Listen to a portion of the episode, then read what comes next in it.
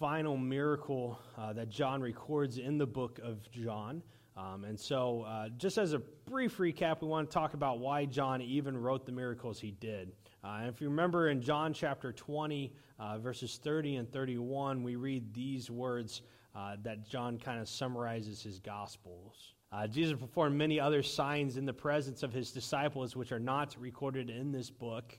Uh, John writing these, but these are written that you may believe that Jesus is the Messiah, the Son of God, and that by believing you may have life in his name. And so John, uh, he makes it pretty obvious that, that Jesus, he performed lots of miracles, but for John, it's not the quantity or the amount of miracles that Jesus performed that proved that he was the Messiah, uh, but specific miracles. And so uh, John, he doesn't, he doesn't tell about all the different crowds coming to him seeking healing uh, and all these things. He talks specifically about uh, seven miracles. Uh, and he says these seven, these, if you know these sevens and the teachings and the meaning behind it and what it shows about Jesus, you will believe that Jesus is the Messiah, the Son of God. And so what we've done over the last seven weeks is look at these miracles one at a time. All right, and so we're looking at the last one today. It's found in John chapter 11. Um, and so if you have your Bibles, I'd encourage you to uh, turn there. You can uh, also find a Pew Bible in front of you uh, if you do not bring one, or you can use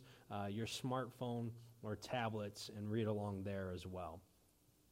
And as you're turning there, I just want to kind of make sure that we understand the setting here. Uh, it's, it's a conflict. You know, Jesus is having lots of conflict with uh, the Jewish leaders. Uh, we talked a lot about that last week, where Jesus and the Jewish leaders, they're to the point where the Jewish leaders are just trying to kill Jesus off uh, because it'd be easier for them.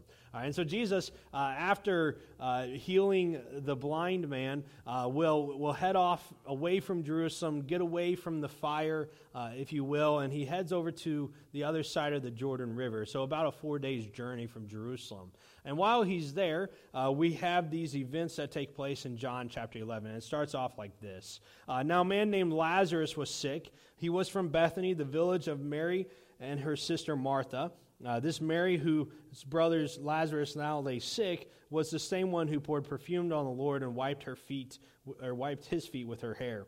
Uh, so the sisters sent word to Jesus, Lord, the one you love is sick. And when he heard this, Jesus said, This sickness will not end in death. No, it is for the glory of God's glory so the God's Son may be glorified through it. Now, Jesus loved Martha and her sister and Lazarus, so when he heard that Lazarus was sick, he stayed where he was two more days. And then he said to his disciples, Let us go back to Judea.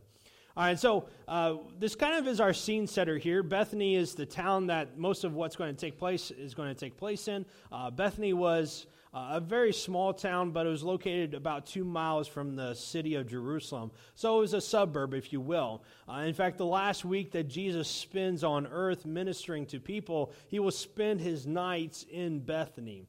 Uh, probably even at Mary and Martha's house. And he will go into the city of Jerusalem every day, and at night he would go back out to Bethany, and he does this for the entire week. So it's a relatively close city for him to, to be able to stay there.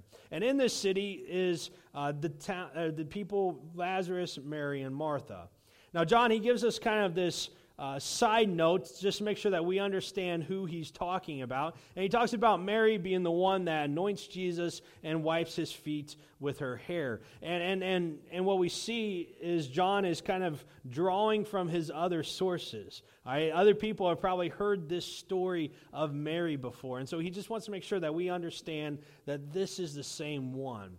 Uh, the first time that we meet Mary and Martha in the Gospels, uh, it's when Jesus is visiting Bethany and he stays at Mary and Martha's house and he will teach the crowds. And we see that Mary is sitting at Jesus' feet listening uh, to every word that Jesus has. But Martha, she's the doer, right? She's the one that's working, working, working. And she gets frustrated that Mary's not helping her. Uh, and we see that Jesus te- uses that moment to teach her. And so uh, that's the same people. And they have this brother, Lazarus.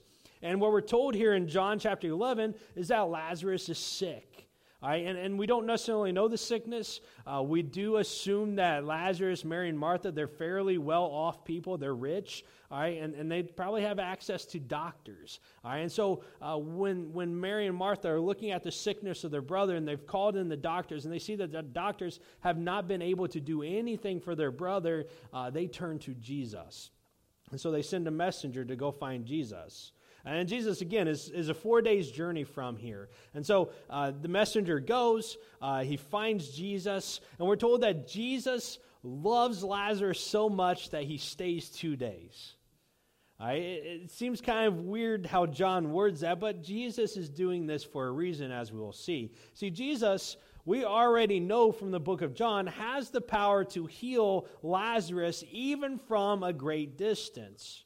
Uh, the second miracle that Jesus performed uh, was that of uh, the royal official's son. And, and what we saw was Jesus was in Cana, and the royal official, all the way from Capernaum, over a day's journey, comes to Jesus and falls at Jesus' feet and says, Jesus, please come and heal my son.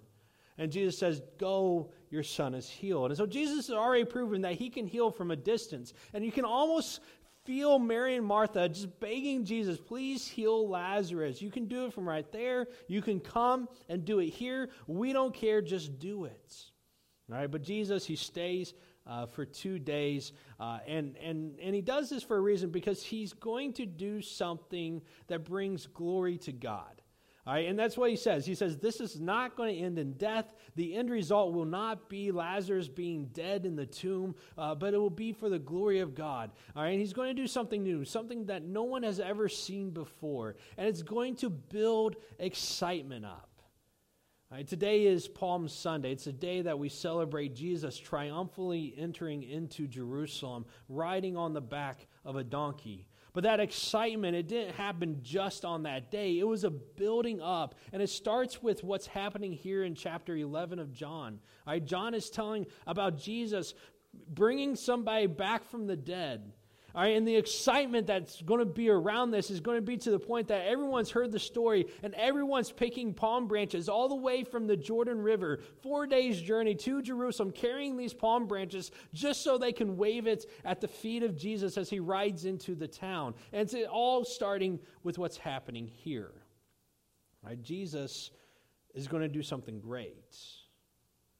And so Jesus eventually, uh, we hear, he turns to his disciple and says, Okay, it's time to go back after these two days of waiting. And his disciples, they're like, No, we can't do that.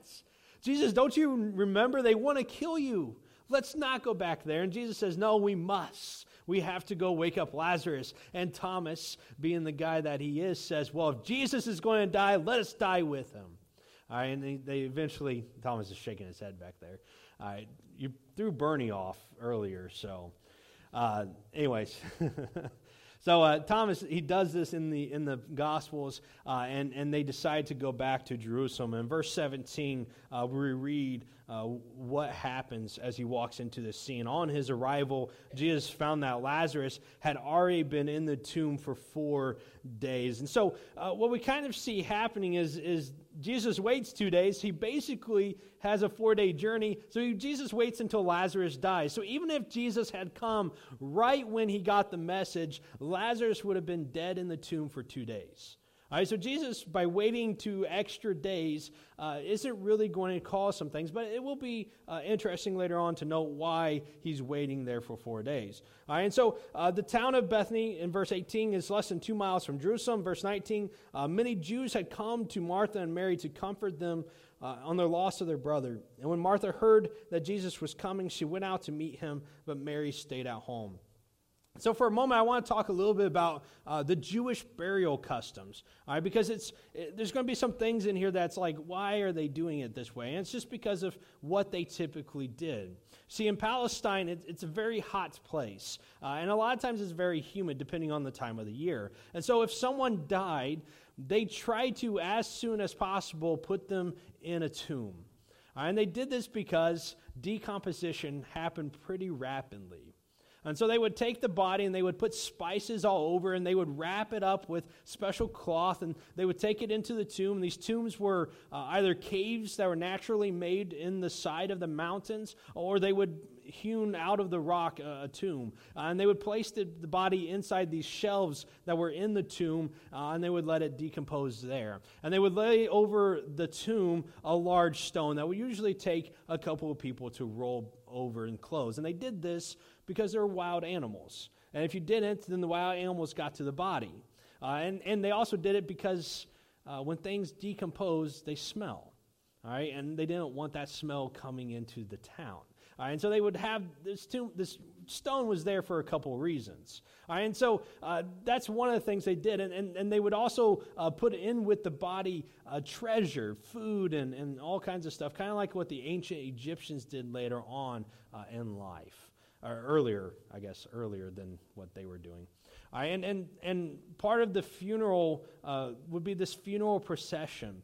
And the women of the women family members would lead the procession, and the men would carry the body with them, and they would travel uh, in the most indirect routes through the town because it was a custom uh, that if you saw a funeral procession, you stopped and you followed it, even if you didn't know the person.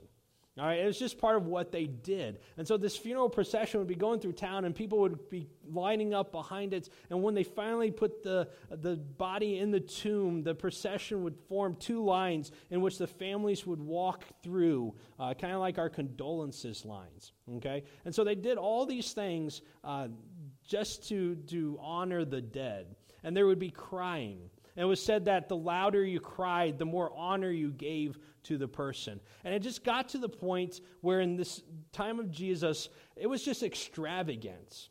You know, they, they would try outdoing one another in their funeral, uh, whatever, as they're trying to bury one another.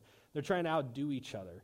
All right, they, they, would, they would bury you not with just cloth that they had lying around, but they would go buy the most expensive cloth to wrap your dead body with. All right, they, they would put in not just food, but all their money that they possibly could.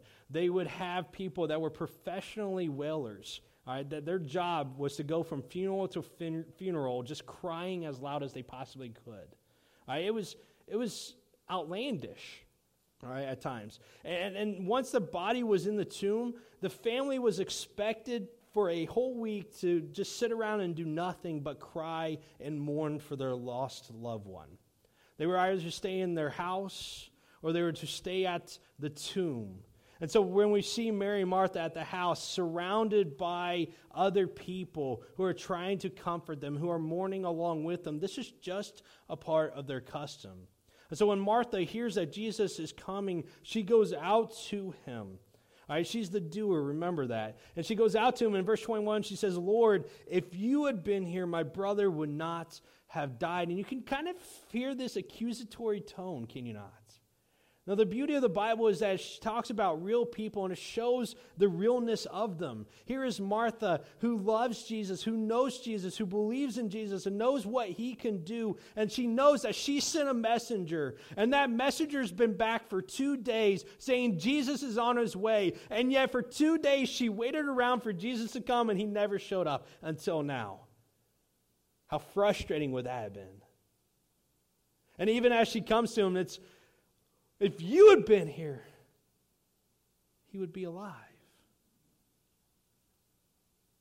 But even in this moment, we can see her faith in verse 22 when she says, But even now, I know that God will give you what you ask. And while she doesn't necessarily believe that Lazarus is going to come back again here and now, uh, as we'll see, uh, she still has faith in Jesus. Even though she is hurt, even though she is suffering from her loss of her loved brother, she still trusts Jesus.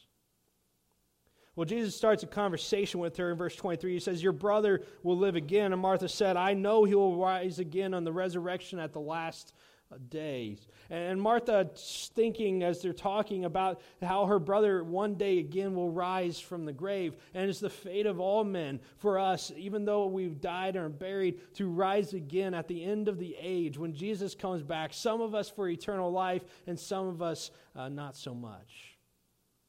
And that's what Martha is thinking. She's thinking that Jesus is talking about this resurrection. But Jesus, he, he's talking about something more. And he says uh, one of the most profound things that he says in all the gospel in verse 25. He looks at her and says, I am the resurrection and the life. The one who believes in me will live even though they die, and whoever lives by believing in me will never die. Do you believe this? And she replied, Yes, Lord. I believe you are the Messiah, the Son of God who has come into the world. And what Jesus does here is he talks about the resurrection, not in a future sense, but in the here and now. The miracles that Jesus performs in John, they're done with lessons. And the lesson here is before the miracle. And the lesson is about the resurrection. And Jesus is talking about not only being the source of the resurrection, not only being the reason why everyone will come back to life, but Jesus himself is resurrection. And Jesus himself is life. And he's talking about more than just a physical death because we all die. Right? Even followers of Jesus, we die someday.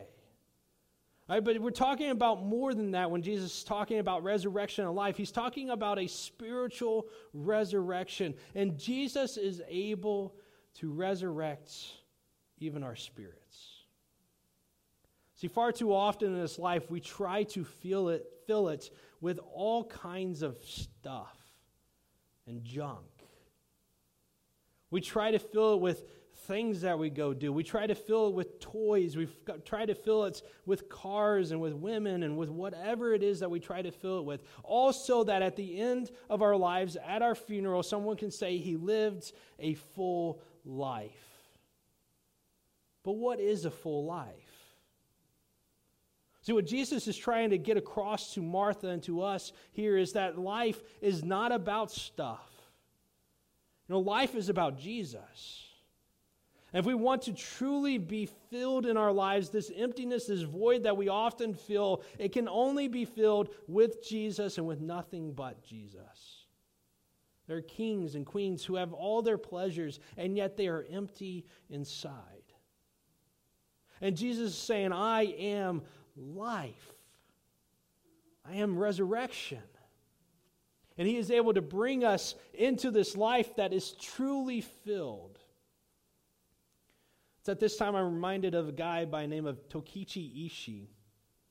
Uh, Tokichi was a Japanese uh, man who lived in Japan in the late 1800s. He died in 1918. Uh, and Tokichi Ishii, he, uh, he was a notorious criminal. Uh, he was a thief. He stole pretty much everything that he wanted to steal. Uh, he killed a lot of different people women, children, men, and he did it in most brutal ways. Uh, Tokichi Ishii in his lifetime was imprisoned 20 different times and released 19 of those times. All right, so he just kept on coming back to prison. And in a time when that was not acceptable. Right, and, and, and the last time that he was brought and arrested and taken to prison, uh, he w- was talking to some of the inmates, and, and one of them was talking about this guy that had just been uh, convicted of killing a, a local geisha. And when they were talking about this lady that had died, uh, Tokichi said, No, no, he didn't kill him, I did.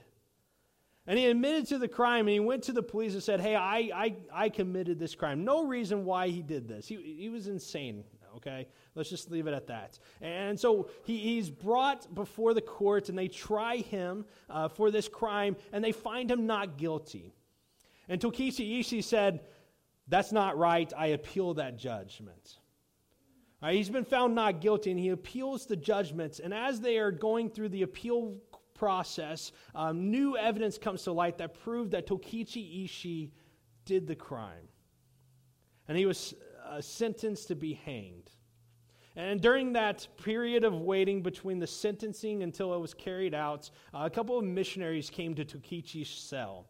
And they're from Canada, and they tried to talk to him, uh, and Tokichi just, just beat them off. I chased them out of the cell. And so they left a Bible behind and, and just gave it to him. And, and since he had nothing else to do, he started to read. And he got to the trials of Jesus. And during the trials, he got to a sentence that Jesus said. And the sentence was this Father, forgive them, for they know not what they do. And Tokichi, writing from his prison, says, I don't know what it was about that, but that one sentence made me stop.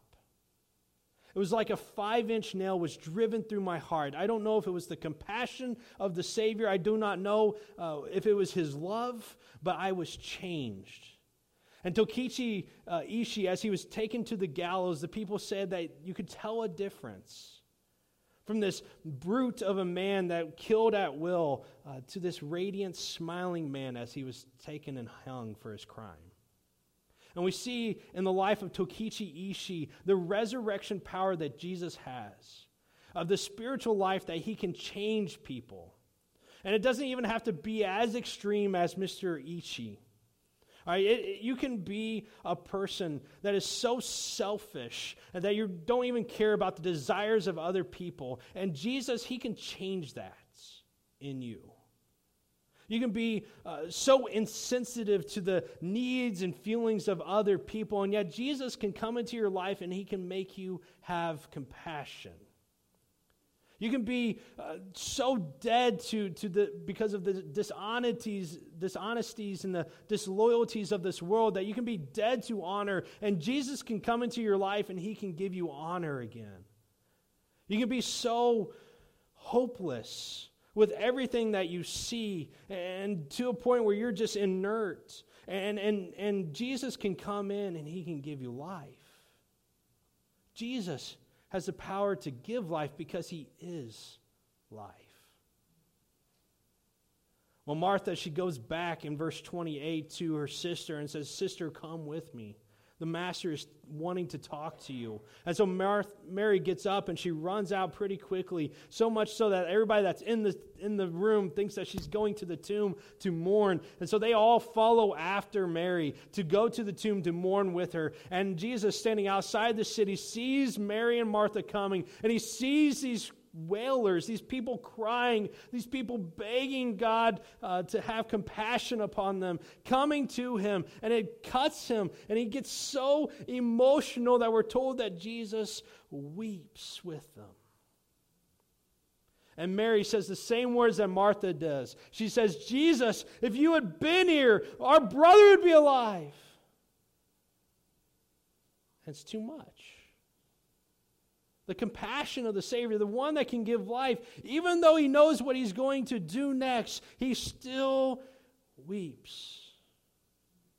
And he asks to see the tomb. And they take him to the tomb. And in verse 38, Jesus asks them to take the stone away. And Martha, she objects. And there's good reasons why she's objecting. It's been four days. Lazarus' body has been decomposing for four days. And if they roll away the stone, Jesus, it's going to smell. And Martha probably is thinking Jesus just wants to look at Lazarus one last time, but he's too far gone. You're not going to recognize him, Jesus. Don't do this. Four days.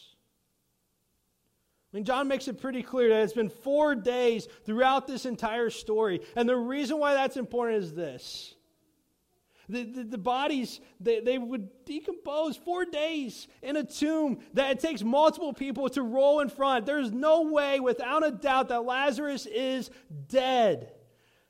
You know, he didn't have food, he didn't have water, he wasn't sneaking out. He is dead for sure. It's also the time, amount of time that the Jews thought that the spirit kind of hovered around the body. And when a person died, the Jews thought that their spirit stayed there for about three days, but then on the fourth day, the face is too unrecognizable that they would leave. And so it's without a doubt that Lazarus is dead and his spirit is not with him anymore. And it's into this that Jesus, after they've rolled away the stone and after praying, he says to Lazarus, Lazarus, come out! And Lazarus comes. And Jesus proves that he is the resurrection and the life. And so I leave you with this thought to contemplate. Have you experienced the resurrection of Jesus in your life? Maybe you have. Maybe you have been buried with Christ in baptism. This, this symbolism of us dying spiritually and being raised to new life. The resurrection power is symbolized in that gravy, the watery grave. And so maybe you've experienced, and you, maybe you know what we're talking about when we're talking about Jesus changing your life. Maybe you're here today and, and you've never experienced that, or you thought you did, but your life it's not any better than it was before. Know this that Jesus has the power to raise even you if you will allow him. Will you pray with me? Heavenly Father, we are grateful for Jesus and his ability to give life because he is life. And as we look at the story of Lazarus, we're amazed of his ability to, to have compassion and his desire to bring you glory in all things. Or sometimes we look at our own selves and we see the deadness that's going on in our life. And sometimes we may even wonder why we're even doing what we're doing. It's in those moments, Father, we ask that you come in and you resurrect our spirits, and that you give us the life that we were meant to live. We're grateful for the Messiah, who has proven without a doubt that he is the Son of God. It's in Jesus' name we pray. Amen.